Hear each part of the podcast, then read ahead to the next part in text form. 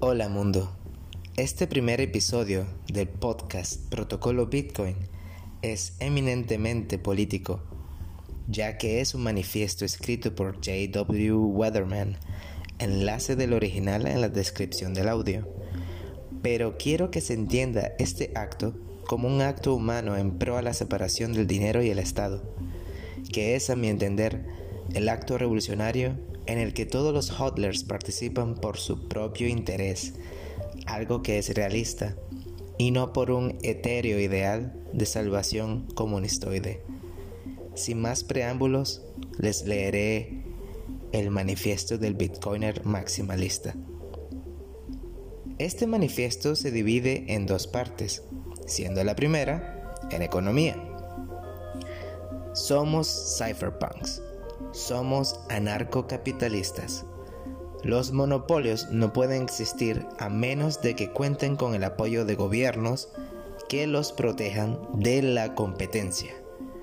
Los monopolios en servicios de seguridad y defensa tienen el mismo tipo de efectos que otros monopolios. Léase, productos de mala calidad con precios elevados. Los gobiernos disfrutan en particular de los monopolios de los servicios de seguridad porque esto impide que los ciudadanos estén protegidos del mismo gobierno.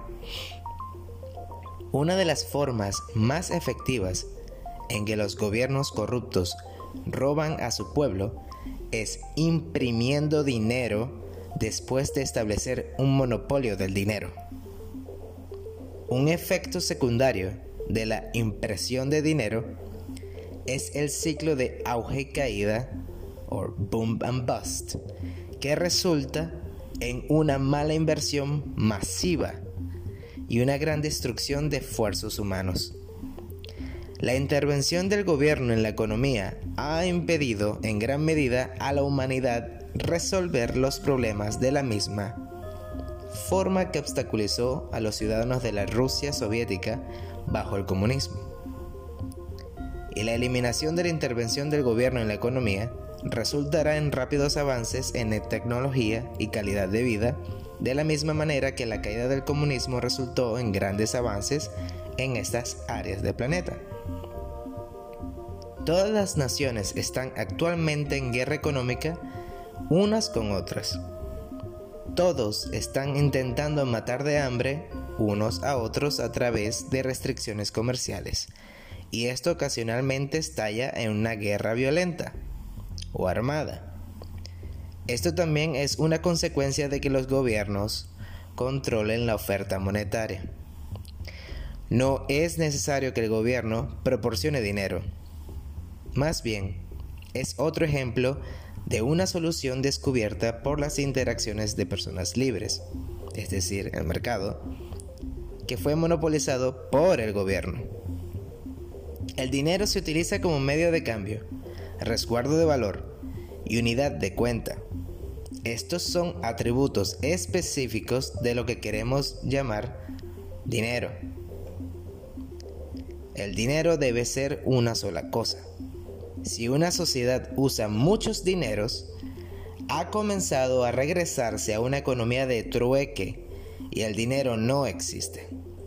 Actualmente, el dinero termina donde terminan las fronteras nacionales, pero esto también es resultado de la intervención del gobierno. El dinero es una herramienta útil que facilita una mejor toma de decisiones y permite intercambios fructíferos que de otro modo no se realizarían. Una economía de trueque es una economía subdesarrollada Esperamos que un dinero que no está sujeto a una intervención gubernamental rentable se convierta en un dinero global de la misma manera que el oro alguna vez fue un dinero global, pero mejorado.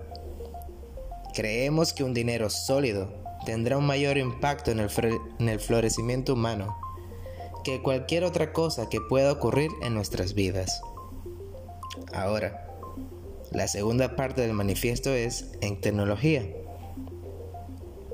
Somos cypherpunks. Creemos que el Estado murió cuando se inventó la encriptación. Y estamos viviendo sus últimos momentos. Entiéndase que es un proceso que lleva tiempo y esfuerzo.